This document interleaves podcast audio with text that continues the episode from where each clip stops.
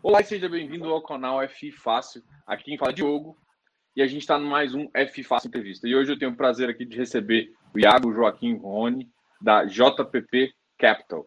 E a, a gente conhece esse fundo, é, a gente conhece esse time de gestão basicamente pelo fundo OUJP11, que é um fundo aí uh, desde 2017 listado e bem conhecido por você. Então agora a gente vai conversar um pouquinho sobre esse fundo e eu quero agradecer todo mundo aí e vamos começar entendendo um pouquinho sobre a JPP Capital para uh, o público entender um pouquinho da origem de vocês e como vocês pensam. Vou passar a palavra para o Joaquim, depois uh, o Iago e o Rony complementam. Boa noite aí, obrigado por esse convite aí, por participar dessa live. É, fala, começar falando um pouco aí da minha experiência, eu tenho uma experiência extensa aí na parte de, principalmente dos mercados líquidos, como eu, eu, eu tinha antecipado, é, nos mercados de juros, câmbio e bolsa. É, eu montei a gestora em 2011. E em 2014 a gente se juntou, a, a gestora ela foi incorporada pelo grupo JPP, que era um grupo com, com foco muito forte na parte de crédito e com foco também na parte imobiliária. Então a gestora ganhou é, ganhou esse passou a ter um foco maior nos fundos de crédito e fundos imobiliários. O nosso primeiro fundo imobiliário de papel, a gente lançou ele em 2017 e tinha como proposta aí oferecer a oportunidade para o investidor investir em alguns papéis que são oferecidos apenas para investidores profissionais. E são papéis mais difíceis para quem não está nesse dia a dia de fazer essa seleção, né? Pra, é, você exige um pouco mais de cuidado, são papéis que a gente chama os papéis de high yield, aí um pouco, um pouco mais apimentado e a gente montou realmente o fundo para dar essa oportunidade para o investidor que às vezes quer uma carteira diversificada e também quer acessar esse tipo de papel, ter uma equipe que faça essa escolha para eles. Então esse foi o objetivo.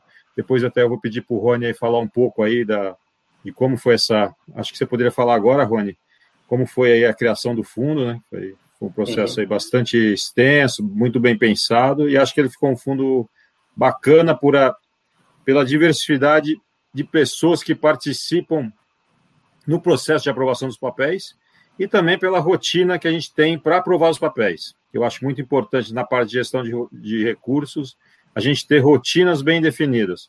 E a gente tem isso. É, claro que o processo de investimento você vai sempre tentando evoluir, então a gente tem melhorado aí na nossa. A gente tem um rating interno desses papéis, e a gente tem evoluído, o Iago depois vai falar um pouco também sobre o rating. É, isso aí acho que tem dado qualidade para o fundo. Você, você fala Legal. um pouco aí, Rony, da, da, da criação do, do, do, fundo aí em 2017? Tá bom. Boa noite aí a todo mundo. Obrigado aí, Diogo, pela oportunidade de te falar. A ideia, assim, como já que o João colocou, a gente é, montou o fundo pensando assim, qual que seria nosso mais naturalmente para as pessoas que estavam envolvidas, né? Qual seria o produto mais natural? E como a nossa origem lá, né, depois que a JPP é, se juntou à, gestora que o Joaquim montou, ficava muito óbvio a parte de crédito, né? Então, é, e a parte de real estate. É, a gente se aproximou da Invest, né? Pra, nesse caso específico do fundo, a gente começou a conversar da nossa vontade de montar um fundo que tivesse essa, essa origem, né, de crédito e que tivesse uma pegada imobiliária, né? É, e surgiu, a gente surgiu a afinidade, a gente acabou construindo o regulamento juntos, né? É, na época eles ainda não tinham a gestora, a gente montou o fundo na nossa gestora e eles ficavam encarregados para fazer as ofertas. Então eles foram coordenador livre das nossas três ofertas. Nosso regulamento, eles participam, está tá escrito que eles têm um assento no nosso comitê, é, e assim, acho que depois a gente vai entrar ao fundo, mas nosso comitê é um comitê muito interessante, assim, tem, é, é grande, assim, nós três aqui participamos, mas o Daniel, que é o nosso outro sócio, também participa, o pessoal da Univest participa também, então, assim, fica uma coisa muito rica, a gente discute a operação, depois acho que também a gente vai entrar nesse detalhe, de todas as formas, assim, a gente olha, consegue ver a operação como um todo, né, e como você vai ver a estrutura da JPP, é, cada sócio é, tem uma pegada é, diferente. Então, o Joaquim tem uma pegada mais macro, olha a parte de mercado, qual que vai ser o nosso cenário tal. O Iago, ele está mais no dia a dia do fundo, ele acompanha o fundo na bolsa, como está a alocação da carteira, como que a gente está exposto. Então, e eu fico mais na parte de estrutura da operação, e mais um pouco ligado, ligado ao crédito. É, então, acho que mais para frente a gente vai falar, né? Acho que o Iago pode falar um pouco também dele, e a gente dá prosseguimento por aí. É, boa noite todo mundo que está aí nos assistindo. Boa noite, Diogo. Obrigado pelo convite. É, como o Rony comentou, estou mais no dia a dia aí do, dos fundos.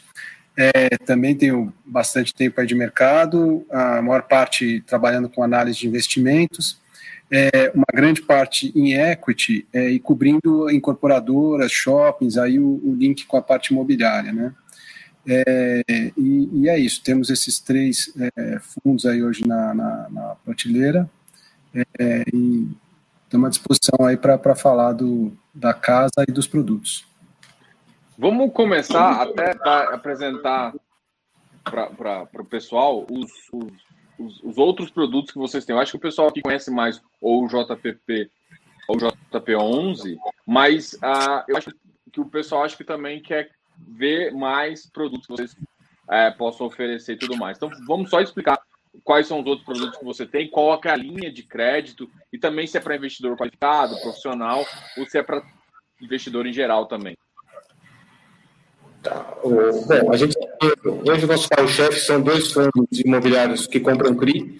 É, o maior é o Ouro ou o JP11. A gente tem um, é, depois que a gente lançou o JP, acho que, eu não lembro mais ou menos agora, mas acho que um ano e meio depois, a gente conversou com o pessoal da Mogno é, para montar um fundo na mesma, numa estrutura similar à da Universe, tendo como a gente exploraria a base dos investidores, para colocar um fundo direcionado para. Eles gostavam da do Universe, né? nossa, o fundo estava bem bem, e aí surgiu uma afinidade para montar esse fundo, e a gente lançou ele, ele um pouco depois, a gente pensou num fundo um pouquinho mais é, high yield, assim, às vezes para uma operação um pouquinho antes, né, assim, ao invés de a gente olha um pouco mais performado, a gente diz um pouquinho mais de garantia, pensa numa pegada um pouco mais yield. É, lógico que no dia a dia a gente acaba, é, o nosso lado do quer, acaba prevalecendo, mas são muito, foram dois fundos muito parecidos. Só que um tem uma para investe e o outro móvel. E o outro fundo é o JP. A gente tem um outro fundo imobiliário que, quando o Joaquim fez a junção, é, ele já existia, um fundo de operação, que ele foi montado para quatro empreendimentos empresários, fundo de 2013, ligado? 2013. 2013. Isso, 2013. É, que ele tem quatro projetos específicos da Vila Pojuca, é um fundo que tem, é, é um pouco diferente, ele, apesar de ser estável, né, tem, sei lá, é isento e tudo mais, mas ele é determinado, então o objetivo dele é subir os quatro prédios, vender e encerrar o fundo. Ele deve ser encerrado daqui uns três anos, se não me engano, acho, né, Isso. Tá? Então, mas assim, é nosso porque esse fundo já está investido, né? Só mais acompanhamento de vendas e tudo mais, mas o nosso foco principal é, o fundo de crime mesmo. Não, entendi. É, isso é, é, isso é bem legal conhecer um pouquinho uh, da casa. Falando especificamente do UJP11, eu vi aqui que uh, vocês, no fundo, está escrito no regulamento que a, o, o, objetivo é ficar em até 100% do patrimônio líquido em CRI seniors ou de classe única e 15% uh, em CRI de classe subordinada.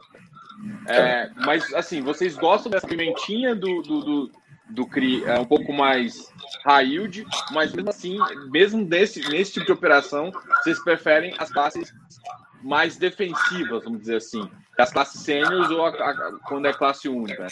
É, o, qual é, é a visão? Ele... Pode falar, Diego. É, ele está numa classe, a gente fala que ele é high yield, mas ele, ele é um high yield, é menos high yield. Ele não é aquele high yield muito. Mas é claro que tem algumas operações subordinadas que a gente tem muita garantia e a gente acha que faz sentido. Mas a gente tem muito pouca coisa mesmo no fundo. É, só coisas que a gente realmente tenha muito conforto, é claro, e aí a gente tenta aproveitar do, da rentabilidade um pouco maior. Mas a gente tem essa flexibilidade, mas a gente não acaba alocando mais nos seniors mesmo, nos CRIs normais, os tradicionais. Você quer acrescentar alguma coisa, Rony, do, do, subordinado? É, assim, quando a gente montou o fundo, né, que a gente montou o fundo lá em 2017, é, a gente a ideia do fundo, como o Joaquim colocou, foi dar acesso ao investidor normal, né, investidor comum, a papéis mais investidor profissional. Seria isso através do fundo, de uma forma é, bem alocada, o fundo seria bem distribuído, né, tudo, tudo mais. Então, a ideia de gente foi essa. E a gente, assim, outro ponto foi que já tinha alguns fundos de crise no mercado. E a gente estava começando um fundo novo, a gente queria não montar um fundo igual ao que já tinha, pensou em uma categoria um pouco mais yield. É, o que acontece é que de lá para cá a indústria cresceu demais. Então, já a gente agora tem fundos que já se colocou mais rápido do que o nosso.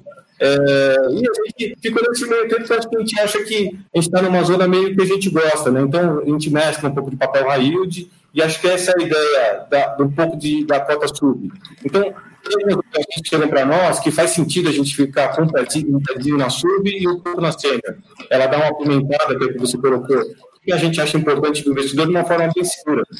É, então, a gente preferiu, quando a gente montou o regulamento, não é, a possibilidade de a gente ter essa possibilidade de, de, entregar isso. Então, a gente deixou lá essa possibilidade, a gente já teve algumas cotas subs, eu não, eu não lembro se a gente está com alguma cota 8 sub, é, mas a gente já teve, a gente persegue, tem uma operação, né, Iago? É, tem uma operação gente persegue, tá? Mas assim, é uma coisa que, ah, se caso aparece, a gente gosta da operação e faz sentido ficar com o da sub, a gente quer ter a possibilidade de ficar. É, mas... Nossa. Ah, isso é bem importante. Uma outra coisa que, é, eu, olhando o relatório de vocês, eu gostei bastante, que eu acho que entra um pouco no sentido até do que o Joaquim falou no começo, que é um pouco da visão de vocês de como vocês tratam as operações, né? É, eu queria que você falasse um pouquinho dessa, desse, dessa, desse comitê de vocês e como que eles fazem essa gestão, né? Essa escolha dos papéis. Muito provavelmente depois a gente vai falar um pouquinho de originação também. Mas agora eu queria uh, que vocês explicassem, a, por exemplo, as diferenças. Ó, quando eu vejo um papel mais corporativo, o que eu gosto de analisar é, é isso. Quando eu vejo um papel mais uh, pulverizado, a minha visão é essa. E assim, eu acho que vocês acabaram entrando no fundo que a gente chama hoje em dia de o middle risk, né? Que vocês pegam um pouquinho uh, de ativos com umas taxas maiores, vou nem chamar de high, só de high yield, né? umas taxas maiores, com operações mais seguras, dando rendimento um pouco melhor do que se o cara pega ali, talvez um CDI mais 4, CDI mais 2 ali. Uhum. Como é que é o pensamento de vocês em relação à estrutura? É, é essa seria a formação da pergunta. É, a gente ali na nossa estrutura de crédito, para nós é muito claro, é, a gente meio que diferencia os tipos de CRI. Né? Assim, então, é, a gente olha, é, a gente separa basicamente por CRI com risco pulverizado, é, CRI corporativo e CRI de shopping, né, comercial, pulverizado comercial, que a gente gosta de, né, como a gente fala internamente. Então, para cada um desse tipo de CRI, a gente tem uma métrica diferente que ela corre no crédito de uma forma diferente. Assim, eu não acho que é uma coisa é, específica da JPP, eu acho que assim, a maioria das casas fazem isso, mas para nós isso é bem claro.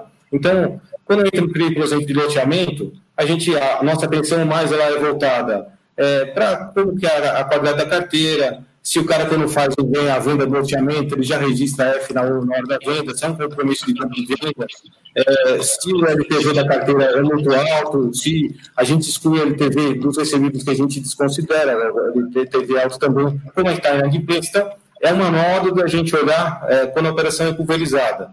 E aí, é, isso tudo, né, todos esses pontos que eu falei, a gente vai vai somando lá e no final cospe uma ideia de weight interno que a gente só para balizar como a gente olha a operação. Então, assim, às vezes a carteira é muito alta, vocês não fazem.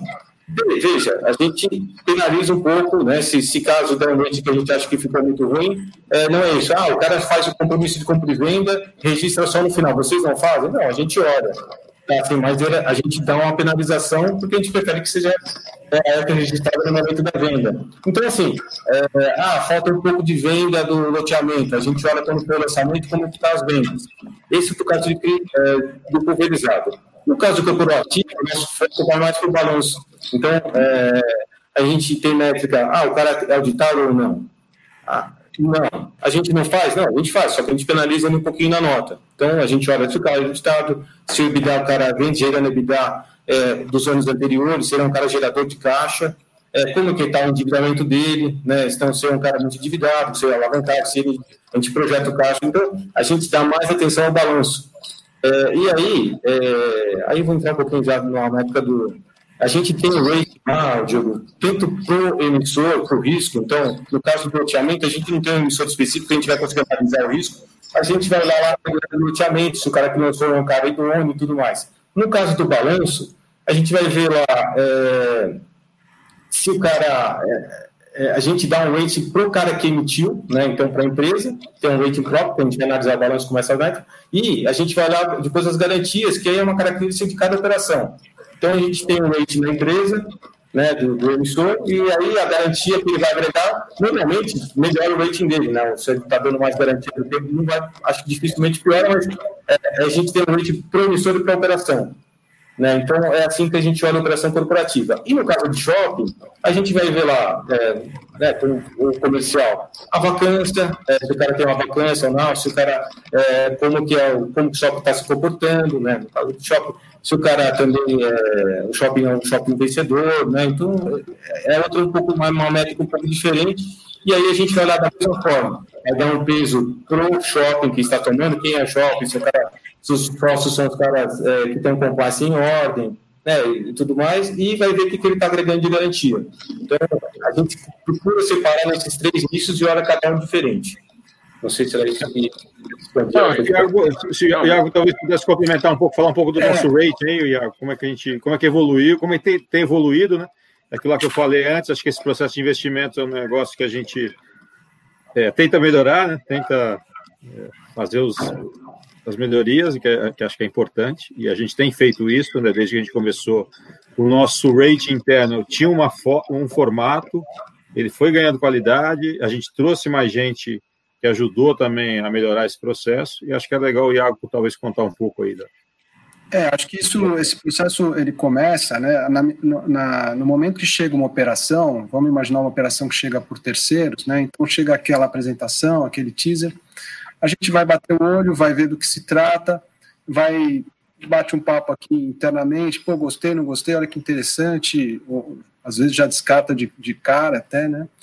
Mas quando a coisa interessa, a gente vai, é, é, pô, é uma operação, é, com essas características. Então a gente já vai atrás das informações, já vai pedir para a pessoa que nos trouxe a operação, às vezes direto para o devedor, é, um pacote, um conjunto de informações que a gente vai analisar. Então, como o Rony falou, se é uma operação de shopping, a gente vai olhar mais é, é, é, é o, o, o, imóvel, o histórico operacional desse shopping, se é de loteamento, a gente vai olhar a carteira, enfim.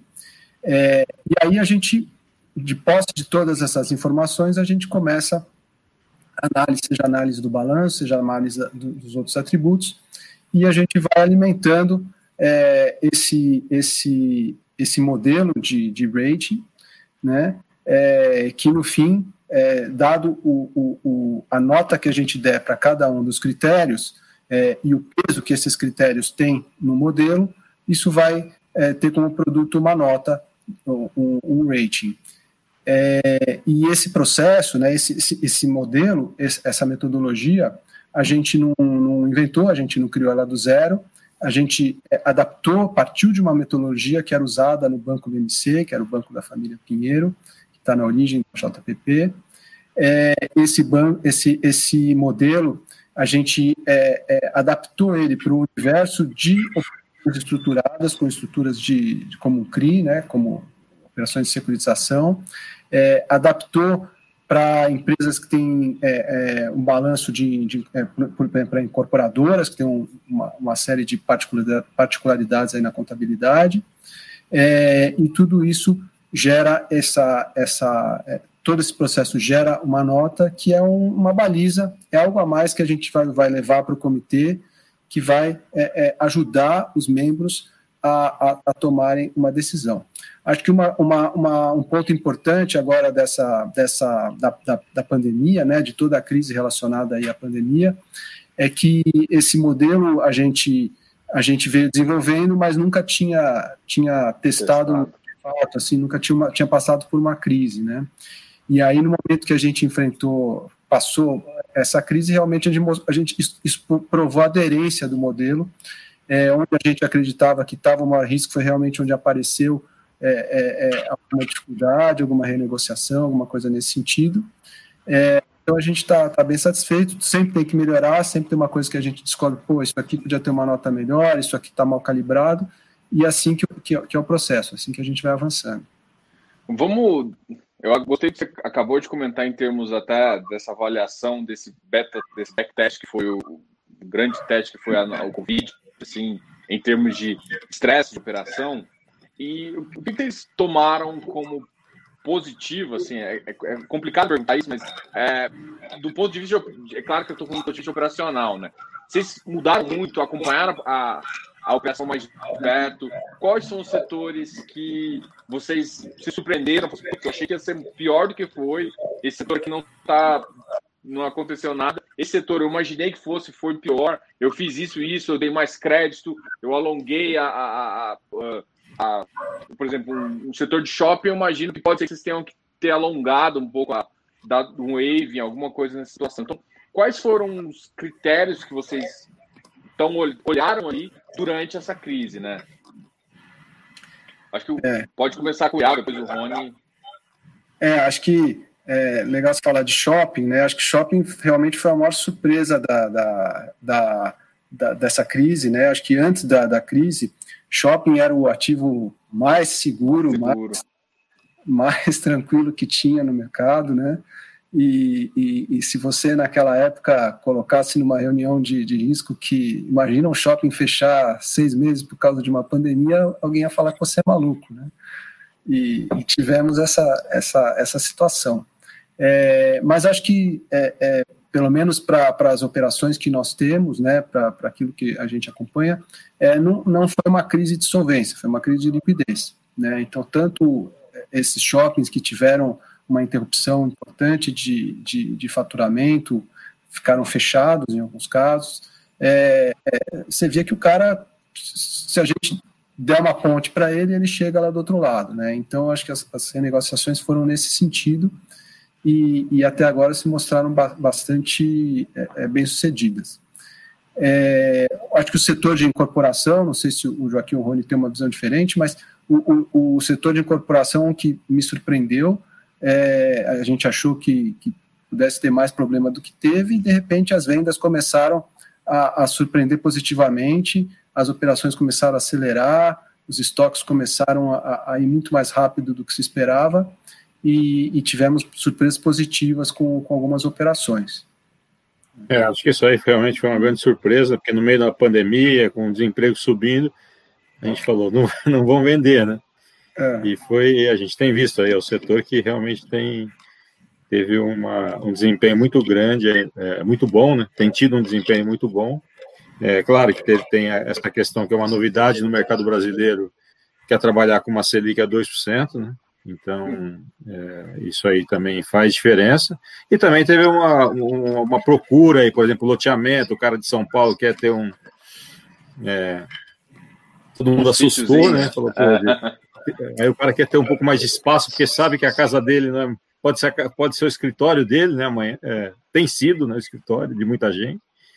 Então acabou criando um mercado interessante. Juntou os juros, acho que juntou essa dinâmica da pandemia, mas para a gente também ajudou bastante, né? Porque a gente tem, tem coisa aí nesse. Tem, tem loteamento, tem, tem, a gente tem crise de estoque, então isso aí tem sido uma surpresa, até tem dado trabalho, porque tem, tem algumas coisas que tem antecipado o pagamento. A gente tive, é, a gente tem, tem antecipado os pagamentos e a gente tem que correr atrás aí para repor os ativos. Não sei se o Rony quer falar alguma coisa também sobre, sobre é, isso aí.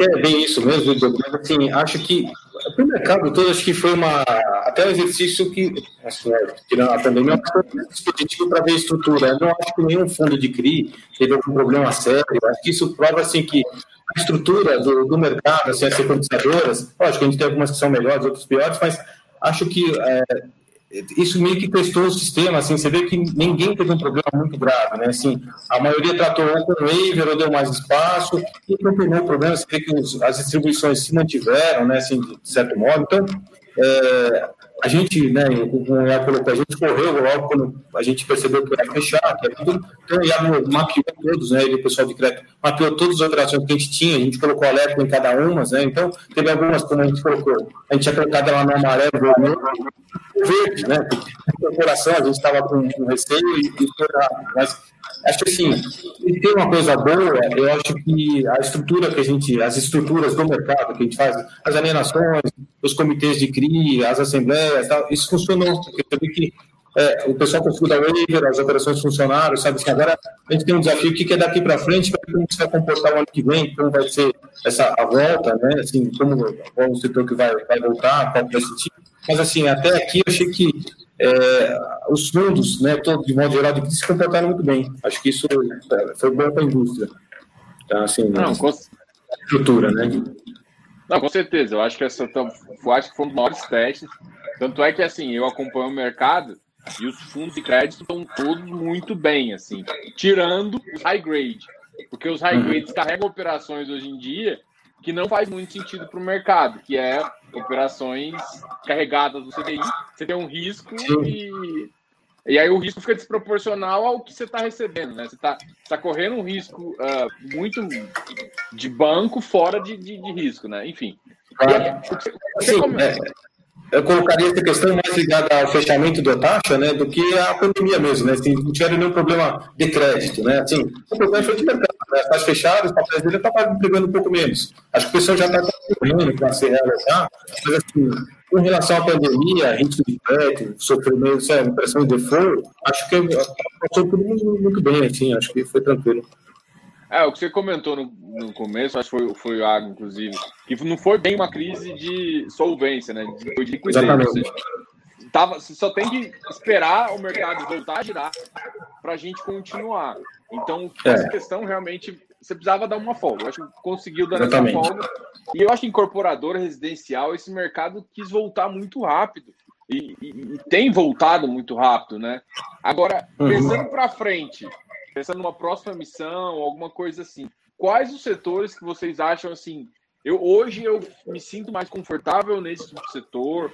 Quais setores assim? Eu vou olhar para frente, pensando uh, nas operações agora. Tem alguma mudança um pouco? Falar, oh, não, eu continuo acreditando em loteamento, a incorporação vertical, uh, estoque comercial. Não, eu prefiro agora. Uhum. Mudou um pouquinho em relação a isso? É. Quer que eu fale, Joaquim, sobre isso? É, eu acho que eu acho que você pode complementar, Rony. É, mas acho que o, o setor de loteamento é o setor que a gente gosta. Acho que tem uma demanda. De forma geral, acho que tem esse pano de fundo macro que ajuda muito. Né? Então, é, você ter uma Selic a 2, acho que está tá fora de lugar. Nossa leitura é que está muito fora de lugar, então vai ter que ser corrigido Deixa só, deixa só. Aproveita já nessa pergunta e já fala um pouco da sua visão macro, de onde você acha que a, que a, que a taxa de juros deve acomodar, a visão, a inclinação da. Vou aproveitar a sua visão macro, eu queria e falar dessa inclinação da taxa futura, um pouquinho, da taxa esporte. Então, eu, eu, é, o, o, que eu acho que a, a taxa básica, quer dizer, é, é, acho que todo mundo, todo mundo acha que ela está muito baixa, né? Por tudo que a gente já viu no Brasil e já acompanhou mas ela é uma taxa ex ante, ela é negativa, juro real negativo, coisa que é difícil da gente imaginar. Então a gente não gosta da curva curta, mas por outro lado o mercado tem pedido um prêmio muito alto para a curva longa. É claro que a gente tem desafios fiscais, que a gente sabe que são grandes, ficaram enormes aí com essa, com essa injeção de recursos que o governo precisou fazer para para dar sustentação, mas isso aí também ajudou muito a economia. Eu lembro que no começo da pandemia, ali no segundo trimestre, tinha cara falando em queda de, não lembro se era, mas chegava perto de dois é dígitos de queda de PIB. A gente vai cair aí, a gente projeta uma queda de 3,90 nesse ano e, e crescendo 3,40 no ano que vem. É, mas por outro lado, acho que a, a, curva de juros ela deve voltar, a, a, a Selic deve voltar a subir não tão é, nossa visão é que ela sobe bem mais, mais cedo do que tem algumas casas que acho que 2021 fica, fica flat, a gente acha que sobe, começa a subir em maio do ano que vem. É, mas, por outro lado, em função de toda essa conjuntura de crise, pandemia, incerteza fiscal, o mercado tem pedido um prêmio muito grande na curva longa. Então, a gente acha que a curva de juros está muito inclinada. É, apesar dos desafios, a gente voltar um pouco mais forte nas, nas, reformas, a gente acha que o governo vai acabar persistindo e acho que a sociedade vai cobrar isso e uma sustentabilidade da, da parte fiscal. A gente está tá num momento mais chato aí de, de algumas coisas pra, para serem definidas, né, que é orçamento, vai ter o renda cidadã, se tiver, como vai ser financiado, mas a gente acha que não tem ambiente para se fazer nenhum, nenhuma loucura. Né? É, a gente já tem um desafio grande de, para resolver, então não dá para ficar inventando. Então, em função disso, a gente acha que curva curta muito baixa, mas a curva longa muito inclinada. Então, a gente compra papéis longos, a gente acha que o, o, o, o risco, o, o, papel do governo mesmo, ele é, é, a gente vê a NTNB longa, é baixo para o nosso histórico, mas é alta aí para um um cenário de Selic a 2, né? Você pega as, as Bs longas lá acima de 4, 4 e pouco. Mas, por outro lado, a curva curta a gente acha, a gente é um pouco mais conservador. A gente acha que vai ter, vai ter que fazer um ajuste meio rápido aí, não, não é rápido não é esse ano, mas provavelmente no primeiro semestre, trimestre ou primeiro semestre do ano que vem, a gente vai ter que começar a fazer um ajuste um pouco mais, mais alto, mas a gente vai ficar num patamar ainda muito baixo para tudo que o Brasil já teve, né? E esse patamar, a gente acha que ele é favorável, tanto ao mercado de crédito, é, como os mercados de ativo de risco, mercado de equities. É, então, a gente, os, os, o mercado imobiliário, que está ganhando cada vez mais, mais espaço. Então, a, a, o Brasil, é, acho que já tinha feito uma certa convergência de juros aí no, no, ano passado, mas e agora acho que isso ficou um pouco mais forte. Mas o Brasil acho que vai ser um país mais normal quando comparado com os outros países do, do mundo. O investidor vai ter que tomar um pouco mais de risco se tiver retorno. Acho que uma outra coisa boa que aconteceu, é, às vezes o prêmio é, de, do, dos papéis de baixo risco, ele, ele era muito baixo, é, que não justificava, né? É, e eu acho que agora esse prêmio, ele, ele, a gente vê que os prêmios eles estão mais normais. É, a gente também tem uma, acho que uma coisa boa que tem acontecido aí desde o do governo, do governo Temer, o, os, os, créditos direcionados, BNDES, outros créditos direcionados, eles diminuíram bastante, então você torna o, o mercado mais limpo, né? Porque antes você tinha empresas grandes que conseguiam acessar aqueles créditos direcionados e distorcia. Então, por isso que o cara, por isso que isso aí ficava, ficava distorcido. Então, é, apesar da gente citando sempre essa parte fiscal, que é, a gente está numa situação é, meio chata, mas acho que a gente deve ter um ambiente bom aí, tanto para crédito privado, é, como para essa mudança do investidor que estava, não precisava, antes o investidor não precisava tomar muito risco né, para ter uma boa rentabilidade. Hoje ele vai ter que ele vai ter que ter um horizonte mais longo e ele vai ter que tomar um pouco de risco. Então, acho que isso é positivo para a indústria, é positivo para o investidor também, ele vai acessar um mercado diferente. Então, a gente, a gente é otimista aí com, com os mercados de crédito, com o mercado de forma geral, apesar dos desafios na parte fiscal. E a gente é otimista porque a gente também a gente não vê a gente partindo para um populismo. É, o mercado ele cobra muito caro, né? Quando a gente teve aquela discussão, ah, vamos ter o renda, cidadã, e não vamos cortar nada, o mercado já deu aquela estressada. E quando o mercado estressa muito, é, fica difícil, fica difícil. O Tesouro tem tido uma dificuldade, um desafio grande para rolar dívida. Então, acho que a gente está. É, é. Desafios grandes, mas acho que a gente está num caminho pode ser muito bom. Não, legal. Eu vou aproveitar, assim, assim, essa taxa de juros realmente influenciou o mercado de crédito. Eu acho que o número de, de de operações, eu acho que inclusive aumentou. O número de fundos que vieram, inclusive agora, com novas emissões, uh, vieram muitas emissões agora de crédito, o mercado de capitais está fomentando. Mas aí gera uma dúvida, né? E aí eu vou perguntar para o Iago e para o Rony para eles me responderem. Como é que é agora a gente está com uma taxa de juros, como é que é equacionar essa taxa de juros tão inclinada dentro de uma operação que vai ser, vamos pegar um durante sete anos, como equalizar a taxa que você quer capturar nessas operações, como captura, como fazer isso?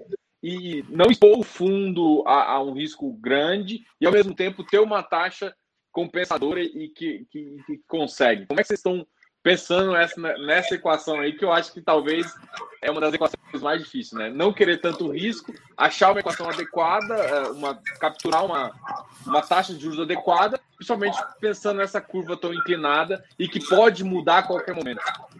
Que é o, talvez o pior. Eu, eu, eu vou, você pediu para ele, mas eu vou acabar interrompendo aí falar um pouco. Desculpa. É, eu, vou, eu, vou, falar um pouco do pré-pandemia. A gente olhava, a gente olhava, a gente, o nosso fundo, que ele é um fundo, ele é high yield, mas não tão, tão yield, é um negócio talvez meio intermediário ali. A gente olhava operações com prêmio em relação ao risco soberano, ao que o governo federal paga, de 200 a 400, em média. Claro, a gente já chegou a ter coisa menor, mas na curva, porque, em questão de gestão de caixa, e tivemos algumas oportunidades maiores também. Mas com a pandemia, é, apesar da Selic ter caído, que puxou aí alguma, alguns é, papéis para baixo, mas o prêmio de risco acabou abrindo. Então, hoje, é difícil a gente colocar coisa abaixo de risco soberano menos 400. Então, a gente olha hoje mais de 400 a 600. Então, isso aí, apesar da base da Selic ser baixa, a gente consegue um prêmio de crédito maior. E tem mais esse fator aí que eu acabei de falar, que a inclinação é grande. Então, o papel é um pouco mais longo, ele está cobrando um prêmio é, significativo por ser mais longo, porque a, porque a curva básica ela é mais. Ela está muito inclinada. Desculpa aí, o Iago e o Rony, se quiserem complementar. Aí eu vou aproveitar e já emendar uma outra pergunta. Então, a, vamos, vocês vão responder essa, mas assim, a duration do papel, vocês estão conseguindo durations maiores? Porque o que eu tinha visto é que o prêmio atual estava realmente o base tinha aumentado, a de 300 para 500, 400, como o Joaquim comentou, mas as durations que, os, que, as, a, que alguns uh, tomadores estavam pedindo eram durations menores, de 3, 4 anos. Vocês estão conseguindo ba ba bastante base, bastante ponto base em durations maiores, em durations de 7, 8 anos também? Vocês estão conseguindo esse tipo de papel? Está é, conseguindo. Fala, Pode falar. Está conseguindo. Gente, na verdade, nesse. A gente já, já há algum tempo, aí era uma visão é, um pouco macro minha, eu já achava que a Selic estava muito baixa, com todo o histórico de Brasil, né? E apesar de acho que a gente está passando por um. A gente tem passado, a gente ficou acho que uns uma década sem reformas, né? é um país que precisa de reformas, né? é, mas depois com o, com o governo Temer isso aí começou a acelerar. Né? A gente teve a reforma trabalhista, a gente teve o teto, teto dos gastos, quase tivemos a reforma da Previdência no governo anterior, tivemos aí, atrasou, mas acabou sendo uma reforma bem mais robusta, né? temos ainda coisas para serem feitas, que é a reforma tributária administrativa. administrativa. É... Então a gente a tem fiscal. É. é, a gente tem a gente tem tem um caminho bom aí. É, mas eu, eu, acabei até me confundindo aí na, na, na sua pergunta do, Aqui, mas complementando, né, se a gente olhar nesse período do, do, do da pandemia para cá, a duration é, média da carteira caiu muito pouco, né? É, então, é isso, é isso, que eu ia falar. A gente, os últimos, se você olhar os, os últimos papéis que a gente é, colocou, a gente estava um pouco, essa visão um pouco já mais conservadora com juros. Então, apesar do papel, o, o fundo nosso ele tem um benchmark do, do IMAB, IMAB 5 mais meio de prêmio. É, mas a gente já estava mais alocando em muita coisa em CDI por achar que a Selic tava, já estava começando um, um, território mais chato. É, e agora com a crise, apesar e a CDI, o CDI baixou é, muito, mas a gente tem achado algumas oportunidades aí de papel de 10 anos índice de preço, numa curva inclinada e com um prêmio interessante. Então, o que a gente tem feito, se a gente olhar os últimos três, os últimos três papéis que a gente colocou, a gente colocou papel indexado à, à inflação e com prazo de 5 a 10 anos. É isso, né, Iago? É, a gente teve, teve uma redução pequena, mas teve uma redução de, de duration e um aumento da taxa média é, por indexador. Né? Então, a gente conseguiu aproveitar essas aberturas, essa abertura dos spreads de crédito que o Joaquim comentou. Legal. E assim, vocês estão. Uh, hoje em dia, vocês estão, pelo menos no último relatório, vocês podem me corrigir se eu estiver errado, estão com 54% em CDI. É, essa visão uh, de vocês hoje, vocês pensam em ficar um pouco mais em inflação? Como é que estão a, a, a, tá. visão de vocês em termos de índice? Né? Eu concordo que a CDI. Já... Pode falar. Já está. É, esses últimos papéis, a gente está colocando um papel aí, provavelmente na, é, na, na, semana que vem ou no começo de dezembro. ele é em, ele é em PCA, papel de 10 anos. É, não, 10 anos, um pouco menos, mas ele, ele é em PCA.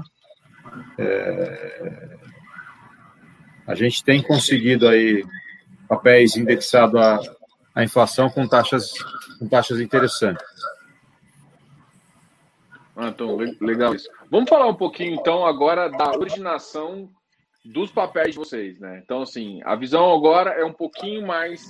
Uh, vocês estão procurando até inflação, acho que o IPCA é um índice um pouco uh, mais estável, a gente espera que ele fique assim, até por, por questões sociais também, mas uh, a gente consegue verificar que a gente pode fazer isso. O que vocês que vocês, como é que vocês fazem as operações? Como é que é o, o fomento de operações? As operações chegam até você? Qual que é a, quais, quais são as formas que você tem de, de chegar em operação para poder escolher, né? Porque até para você poder pegar as melhores operações com as melhores bases, enfim, você tem que ter um, um time de originação forte ou um, uma estrutura, né? Na verdade, é um time de originação, mas uma estrutura de organização que, que traz operações boas para vocês. Eu, eu vou, falar, vou, fazer uma introdução, mas acho que é legal o Rony falar depois. Aliás, estou falando demais, né? Ah, tá bom. Fica Parecendo vontade, aquele cara que pega, pega a bola lá, lá, lá, lá, lá, lá, lá, lá na defesa, pega, aí o cara pede, passa para mim, não, não, eu tô bem no jogo. Não, é, mas o que acontece? Acho que em função daquilo que eu, eu falei, que acho que traz qualidade para o para a nossa escolha, que a gente tem uma diversidade de, de formações, essa diversidade também traz operações, né? Então, todo mundo ali traz operações. O Rony, acho que centraliza um pouco mais isso aí, que conhece bem da parte de estrutura de CRI, de... então muita coisa aparece ali. E acho que o Rony pode falar um pouco aí. É, na verdade, a gente fala com o mercado inteiro, com todas as securitizadoras, a gente tem um exercício que, é, principalmente pré-oferta, a gente bate todas elas para fazer um pipe. Então, assim, na verdade, a gente, assim, a gente trabalha por superfície. Então, assim, a gente olha todas as operações, todas as operações que aparecem lá, a gente olha para tentar fazer. O que a gente não faz é que ou está sem caixa ou ela não passou no nosso critério de, de crédito. Então, assim, a gente tem uma. É, o contato com as securitizadoras e com as casas que originam é grande. É, a gente tem lá um trabalho de originação própria ativo? Não, mas assim, às vezes algumas casas que já conhecem a gente, alguns emissores, pessoal de corporação, é, a gente está tá, tá fazendo uma operação agora que é mais ligada ao setor de água e tal. Então, a pessoa procura, tem um fundo, está pensando, a gente caminha para algum parceiro estruturar e a gente meio que ajuda na estruturação, a gente põe do jeito que a gente gosta, né? Então, indexador, a gente sempre busca colocar o indexador porque o cara é, faz a receita dele, né? Que, isso também, acho que todo mundo faz. Então, operação mais curta, se o cara não está é uma empresa corporativa, né, o cara não está ligado ao segmento prestado, naturalmente vai para perder. Essa operação mais longa, o segmento do estate, um loteamento, naturalmente vai ter inflação. Então, assim, é, a gente procura até um balizamento na carteira, mas as operações vêm a gente vê, assim, sempre a, procura provar ela de uma forma que faz sentido para o fundo. Né? Então, Sim, quando vem, a gente, ela entrou por qualquer canal que seja, por mim, pelo Iago, pelo Papinho, pelo Daniel, pelo pessoal da Univest, pelo mercado, a gente põe a esteira de crédito. E todas elas passam pelo mesmo crivo. Então, acho que essa é, é a métrica aí, né, que a gente usa. Tá? E, e, e, e o da gente ser ativo nisso aí, às vezes o, o cara, logo no começo, a seguradora vai lá e mostra para a gente e tem coisas que a gente consegue opinar, né? não faz assim, faz assado, a gente acha melhor, se for assim a gente consegue entrar, se não, não. Então isso aí também é legal, é bacana. É, uma das coisas que eu sempre noto é justamente essa questão, né? Quanto mais cedo você entra na operação, mais você tem o controle de, da, das garantias e da estrutura com que ela vai ser apresentada para o mercado, né? Vocês gostam de ser uhum. é, o, o principal tomador ou para vocês isso indiferente se vocês têm um bom papel? Eu, eu pergunto isso é, na verdade, realidade. É, Pode falar. a gente não tem essa preocupação. Assim, se tiver um papel que a gente gosta muito e passou no crédito e a gente for o único investidor, a gente não tem muito essa preocupação de ser de ficar sozinho, de errar sozinho ou acertar sozinho, sabe? A gente olha mesmo pensando na operação e pensando no investidor. Que faz sentido para o fundo, e eu tenho, e ela cabe, cabe na nossa carteira, faz sentido para a carteira do fundo, e eu sou, a gente tem condição de fazer ela sozinha, a gente faz. Mas assim, se você for ver pelo tamanho do nosso fundo, o ticket dá pra, que dá para a gente fazer isso são para operações menores. Tem algumas operações que a gente está sozinho, mas assim, respondendo sua questão, não tem, a gente não tem preocupação assim, ah, é, de dividir, de ser mais um, de ser sozinho. A gente olha pensando no crédito mesmo, se o cara vai, a gente vai vai ter um retorno para o fundo, se a gente vai conseguir é, sair bem da operação, essa é a preocupação principal. Tá?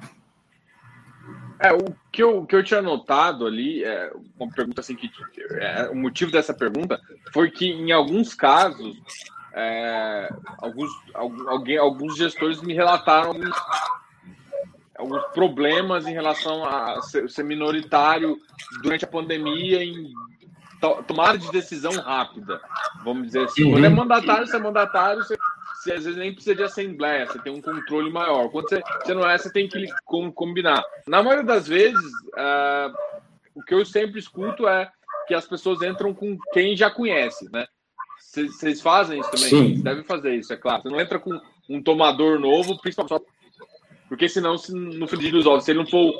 Porque ele, o, o, que ele me comentou, na verdade, é o seguinte: existe diferença hum. entre o investidor pessoa física, que tem uma visão, Sim. às vezes, mais curta e um investidor uh, institucional, né? Então, assim, uhum. muita gente, eu escutei e falei assim, eu não entro com, com, com, pessoa física, né? Mesmo que ela seja profissional do ponto de vista de, de, de, de investidor, mas se ela não tiver uma profissional, para mim não faz sentido. É, assim, é, naturalmente, assim, as operações que vêm para nós, são operações para investidor profissional. Então, assim, a gente, é, operação 400, por exemplo, assim, é, não vou falar que a gente não olha, mas, assim, é, se for para fazer, é mais um, mais acho que um ano, um ano a gente entrar com o de uma operação 400. Então, normalmente vai para 7,5, e assim, é, naturalmente, assim, a pessoa, a pessoa que origina, ela já sabe meio as casas que olham aquele tipo de operação. E a gente tem, assim, as operações que a gente tá, tem mais investidores, né, são as mesmas casas. É, assim, a gente não tem muita interação com, com o investidor pessoa física, porque, assim, naturalmente, você não está para 476. E quando tem, ele tem um sponsor, que é um ELF, que olhou com a operação, então é uma casa grande do ELF, que olhou, analisou como investidor profissional e colocou na categoria dela de investidor profissional. Então, por exemplo, se tiver um problema da Assembleia, a gente vai ter um cara que é um sponsor, que é um profissional e vai decidir junto com a gente. E sim, sempre pensando que a gente está alinhado no mesmo, no mesmo propósito, né? Assim, é, é fazer essa andar, né? É, mas assim, é, as operações que chegam para a gente é, já é meio que determinada para. O pessoal conhece que casa que vai comprar aquele tipo de operação e meio que determina, assim, ah, olha, essa operação tem mais gosta da JPP, né, tem outras casas que também olham, então, então você vai ver algumas a gente está maior, né, algumas a gente tem menor, né, mas, por exemplo, a gente teve um caso que o Iago relatou, a gente está com um time lá, é, de, de, de, investidores que é super rápido, né, assim, a gente, né, a decisão para a gente dar waiver para o cara, para alongar no caso de um shopping, foi rápido, a gente está acompanhando a operação no caso a caso, então, é, é que eu estou falando assim, é, é, difícil a gente pegar uma operação que tenha investidor pessoa física que não seja profissional. Né? Assim, se for, o cara entra através de uma casa, né? porque naturalmente é o que é direcionado para a gente ali. Tá? É, acho, acho que, nós tivemos... acho que vale, vale, mencionar, vale mencionar uma. A gente teve uma operação que a gente não era, a gente era minoritário na operação, mas e a, e a operação era para pessoa física, para os clientes na base de um Elf aí. E na, na pandemia alguma, atrasou um pouco, normal, né? Aquela parada. Então, algumas vendas era, era de estoque, atrasou. Aí que a gente fez?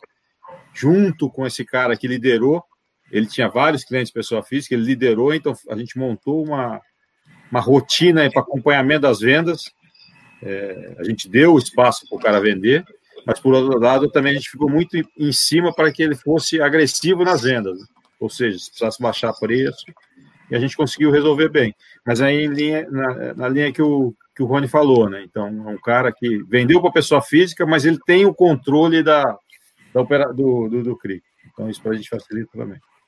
É, acho que as experiências que nós tivemos de assembleias em papéis que nós dividimos com outras gestoras foram positivas. Acho que todo mundo contribuiu é, é, e, e, tiveram contribuições bastante positivas de outras casas é, é para chegar numa solução comum. É como o Rony falou, tá, tá, todos estávamos alinhados e, e, isso, isso ajudou.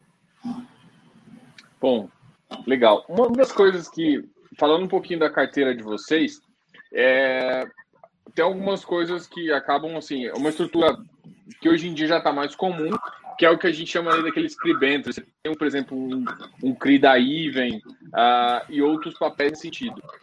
É, qual que é a vantagem que vocês uh, enxergam nesse tipo de papel? Assim? É, eu sei que é uma pergunta talvez um pouco genérica, assim, do ponto de vista, é, é mais porque essas estruturas, assim, de ter o lastro na, na debenture, é, eu, eu, tenho alguma, algum certo salva. Ah, então, a gente, assim, a gente olha essa estrutura de uma forma como se fosse crédito mesmo, né? Assim, a, a gente, boa parte da. Como a gente analisa o crédito e vê assim, vou ter repetitivo, mas a gente entra na estrela como qualquer outra operação. E, assim, às vezes a debênture até facilita para a gente colocar a estrutura na operação. Então, no caso da IBM, é uma debênture que, nesse caso, a gente tem uma operação deles que a gente tinha imóvel como garantia. É, então, na verdade, aquele debênture é só um instrumento para te facilitar você fazer o CRI, mas é um instrumento muito rápido, né? Você tem uma, garantia de debênture e tudo mais. Então, é, eu não tenho esse receio que você tem com a debênture. Eu até gosto, às vezes, que eu faço a debênture, porque assim, a gente tem estruturas lá que a gente consegue colocar uma conta extra, que a gente passa um contrato que às vezes não tem muito a ver com uma operação imobiliária, mas é um contrato de prestação de serviço bom que eu faço e a Debenture ajuda isso, né, uma CCB ajuda, você consegue criar um mecanismo que você cria uma ética, o cara põe um contrato, a gente pega a sessão do contrato como garantia e vai passar na conta da ESCO ou na própria conta da securizadora e vem primeiro para nós e depois que sobrar vai para ele. Então, essa estrutura, o ativo de dentro, né, nesse caso, ou CCB, que é um ativo de crédito, ajuda a gente demais. Então, é versátil, sabe, se você criar uma estrutura para fazer isso. Então, é, mas assim, te respondendo, é, às vezes fica mais fácil fazer a estrutura com uma debênture com ativo de crédito e você colocar garantias nele, é, do que você procurar um lastro de fazer um contrato de votação, alguma coisa assim. Então, a debênture é muito útil nesse, nesse ponto. Mas o processo mas, de aprovação é os outros. É, mas aí é o que vocês estão comentando aqui, mesmo esse, esse tipo de CRI, vocês chamam algum tipo de garantia. Vocês têm ah, CRI clean, aquele CRI, basicamente puramente de. Só crédito, né? Só, só a balança do cara vai pagar a gente. Eu não acho que não. Não, é não, não temos. Nesse, não, não, temos nesse fundo. Acho que é, são operações que, que se pagam, que, que não, não tem um fluxo securitizado, né? Mas que é, tem um balanço forte por trás que, que, que gera caixa para cobrir a operação e que tem garantias num montante que a gente considera confortável para uma situação adversa. Então, acho que assim é, é, tem, tem uma estrutura. Né? É, tem poucas operações assim que a gente não tem na carteira assim tipo de operação assim então por exemplo é, a garantia para nós é uma coisa que assim não é primordial mas é importante então a gente já olhou algumas vezes é, operação de é, multipropriedade é, assim, né, a gente gosta, é, eu já até gostando né, do, do esquema, como que é feito. Mas, assim, quando você vê o LTV da operação, ele não fecha, né? Então, assim, fica acima de 100. Normalmente, tem um apartamento para quatro caras que pagando para garantir é, 25% da operação. Então, é, esse tipo de operação, a gente ainda não conseguiu aprovar. Né? Assim, a gente não tem nenhuma ressalva, acho que não tem nenhum problema com o que é mas quando passa no nosso comitê, a gente não fez. É, operação, por exemplo, Casa Minha Vida, que o emissor não esteja um cara robusto, é, que o balanço dele responda efetivamente pelo. É, eu não consigo aprovar, por exemplo, um cara pequeno que está fazendo Minha Casa Minha Vida, que eu vou ter que ter garantia naquele projeto.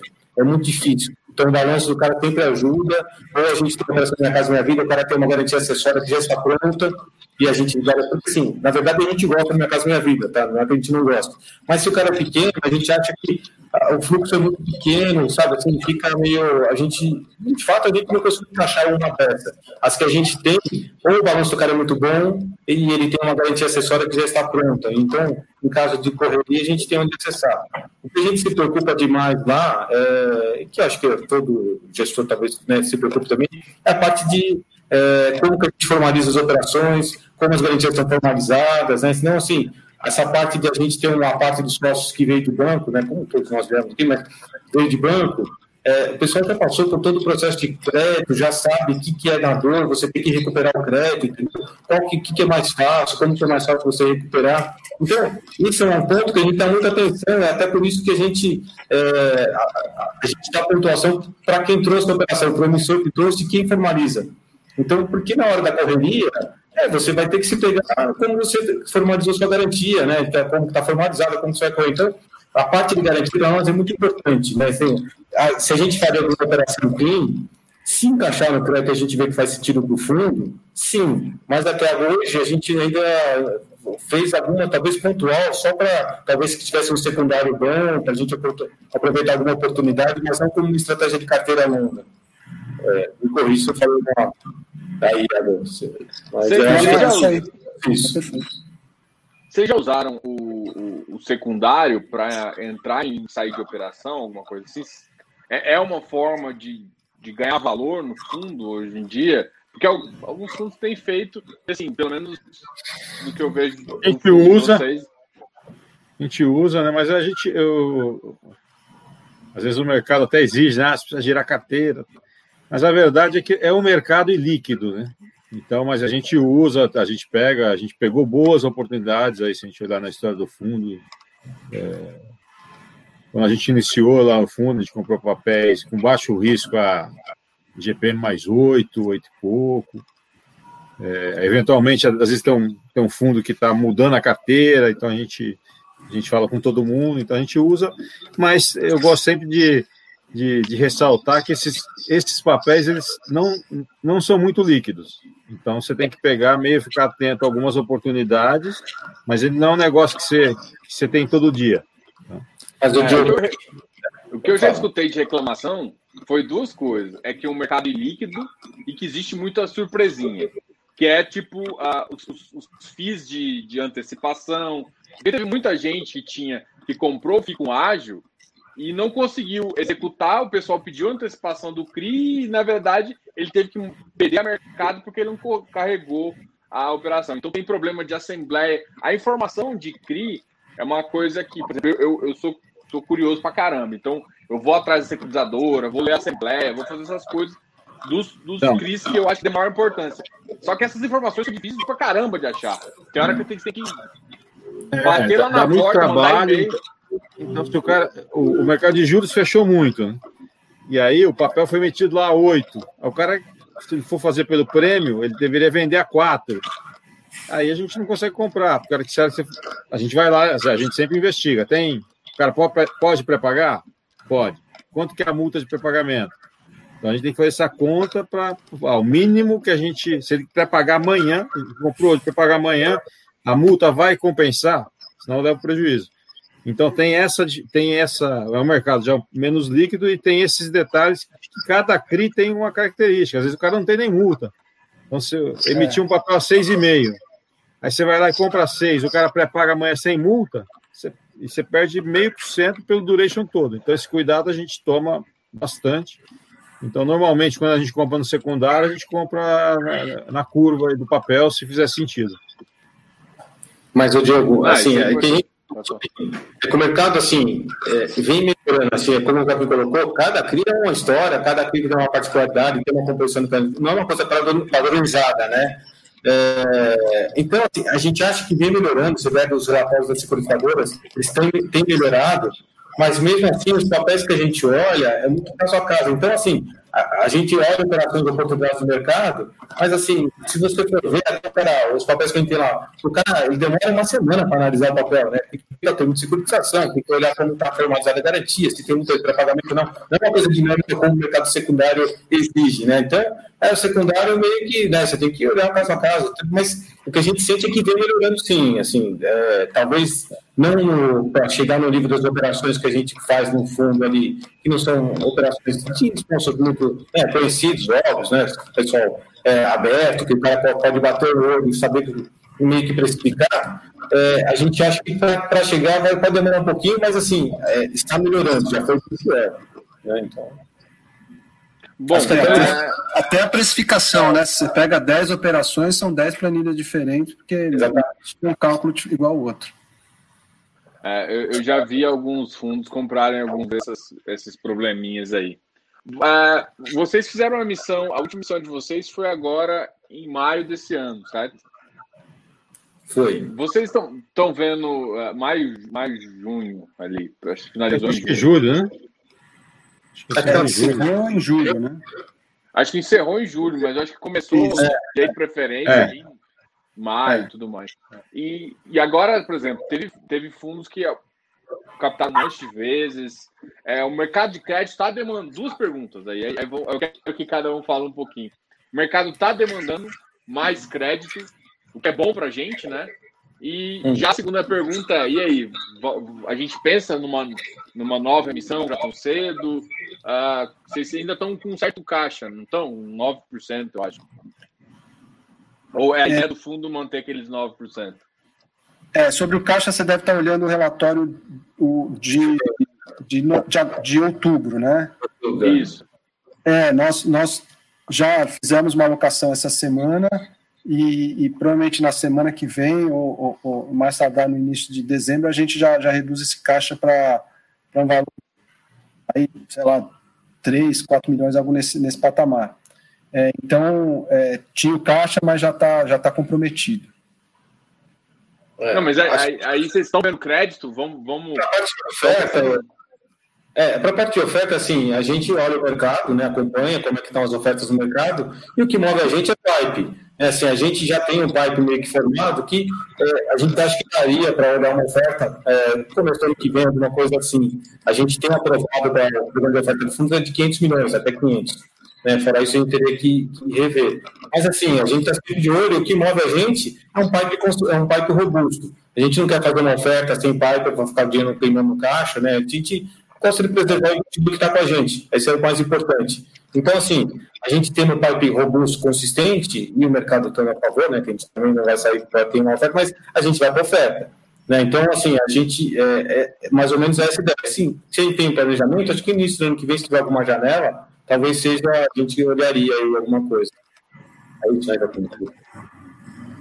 Alguém mais completar? Gente, Acho que assim, a gente conversou durante uma hora. Eu queria deixar que cada um falasse um pouquinho, desse, um, desse uma visão final aí para o pessoal que está assistindo aqui. A gente teve um público aí. E eu queria que vocês comentassem um pouquinho sobre a visão de vocês, a visão do fundo, para a gente uh, encerrar essa nossa entrevista aqui.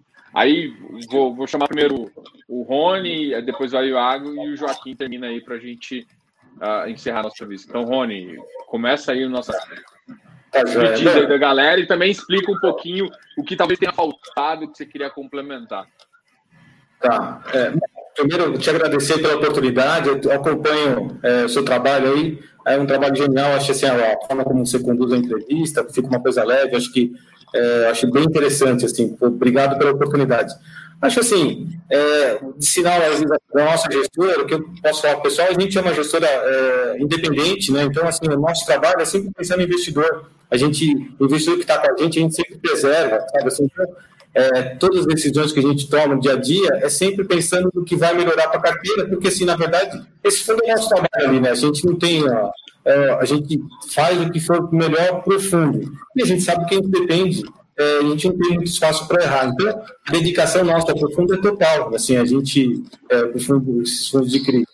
É, acho que é, o mercado vem melhorando e a gente tem que aproveitar essas oportunidades. É, acho assim, falar um pouco só de, de setor, que a gente, brevemente, a gente tem sentido alguma demanda é, de incorporadora que antigamente o cara se financiava através de cota de participação, então ele dividia o equity dele e hoje com juros um pouco mais baixos, ele já procura, é, então, a gente para financiar. Acho que vai ter algumas operações assim, mais naturais, entendeu? Assim, que a gente possa misturar alguma coisa, mas é, no geral, sim, é, agradeço a oportunidade de, né, de, participar, espero que ajude o pessoal aí e me coloco à disposição sua aí, de qualquer pessoa, para ajudar aí se precisar. Obrigado, viu, Diogo?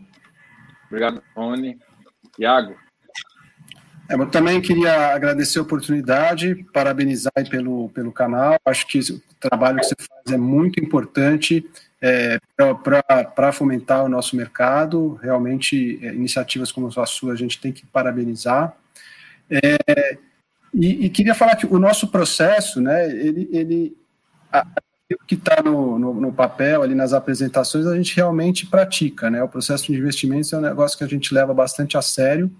Todas as etapas, todas as operações passam por esse caminho, pelo mesmo processo e com a mesma seriedade. E a, a, a experiência é, é, é, conjunta desse comitê é, eu acho que é um, um, de investimentos, acho que é um grande diferencial desse fundo é, e que nos leva a tomar boas decisões de investimento, que é o que, o, o que acho que os cotistas têm que esperar da gente. Isso aí, obrigado. Obrigado, Iago. Joaquim, a palavra para você. Já falei, muito. ah, acho que é meio é, te agradecer, né? Agradecer que está participando, né? Eu acho que o fundo, a gente conseguiu desenhar um fundo interessante, claro que, aquilo lá que eu disse, gente, né, nessa parte de investimentos, a gente tem que sempre estar tá, tá procurando melhorar, né, para atender, mas nossa preocupação realmente é que o fundo seja um fundo eterno, né, então a gente tem que tratar muito bem aí os nossos processos e os ativos que a gente coloca dentro do fundo. Esse fundo, acho que ele tem um diferencial que é de, de formações, de muita gente com experiências e experiências diferentes. Tá? Então, aquilo lá que eu falei, no, a gente tem uma rotina de aprovação dos, dos, créditos. Normalmente, a gente não aprova um papel na, na primeira vez, porque vai ter alguém do, desse grupo, além desse grupo aqui que você está vendo, mas tem bastante, mais gente com outras experiências, o cara vai te perguntar alguma coisa. E, e a gente aprova quando todo mundo está confortável. Então, é, apesar de a gente trabalhar num mercado que não seja o, o do, high grade, é, a gente tem um processo que acho que dá robustez para provar esses papéis e propicia para o investidor comprar um papel aí, é, comprar uma carteira diversificada e com uma rentabilidade um pouco melhor. Tá? A gente não é um raio de é, lá em cima, não compramos coisas é, extremamente apimentadas, mas é um papel, são papéis que, é, que vende ofertas 476, de 476, são ofertas pa, para investidores profissionais e acho que exige aí uma equipe aí com, a, com uma experiência diferente para provar. Bom, então, muito é... legal aí. Muito obrigado, Joaquim. Muito obrigado, Iago. Obrigado, Rony. Eu acho que também, assim, o canal aqui tá justamente para escutar vocês, porque eu a, a, função mesmo é basicamente mostrar um fundo, um fundo bom de crédito, já com track record já bem robusto ali, é um fundo com 240 milhões, então faz muito sentido. Eu deixei o contato para vocês aqui na descrição, então quem quiser assistindo isso, quiser entrar em contato com eles, o site da, da JP Capital está lá, o RI deles está lá, assim, tem um bom relatório. É, quero agradecer vocês o tempo disponível aí, a nossa conversa anterior aqui, também essa, essa live aqui é muito importante. É onde a gente. Eu falo para todo mundo que eu não compro, eu não compro só o fundo, né? Eu compro o gestor. A gente tem que comprar a ideia de vocês do fundo e, e, a ideia de vocês do fundo está manifestada ali no fundo. E é bom que vocês conseguiram mostrar isso aqui, pelo menos um tempo menor. Quem tiver dúvida, com, entrar em contato com vocês aí. E, e eu, eu, eu falo isso por experiência própria, que vocês realmente respondem muito rápido. Conversou aqui. E quero agradecer de novo vocês a participar. Obrigado aí, pessoal. Pessoal, só lembrando vocês, se inscrevam aqui no canal, dá um like nesse vídeo e a gente continua aqui. Até mais. Valeu, obrigado, Joaquim Bragado. Boa noite. Obrigado.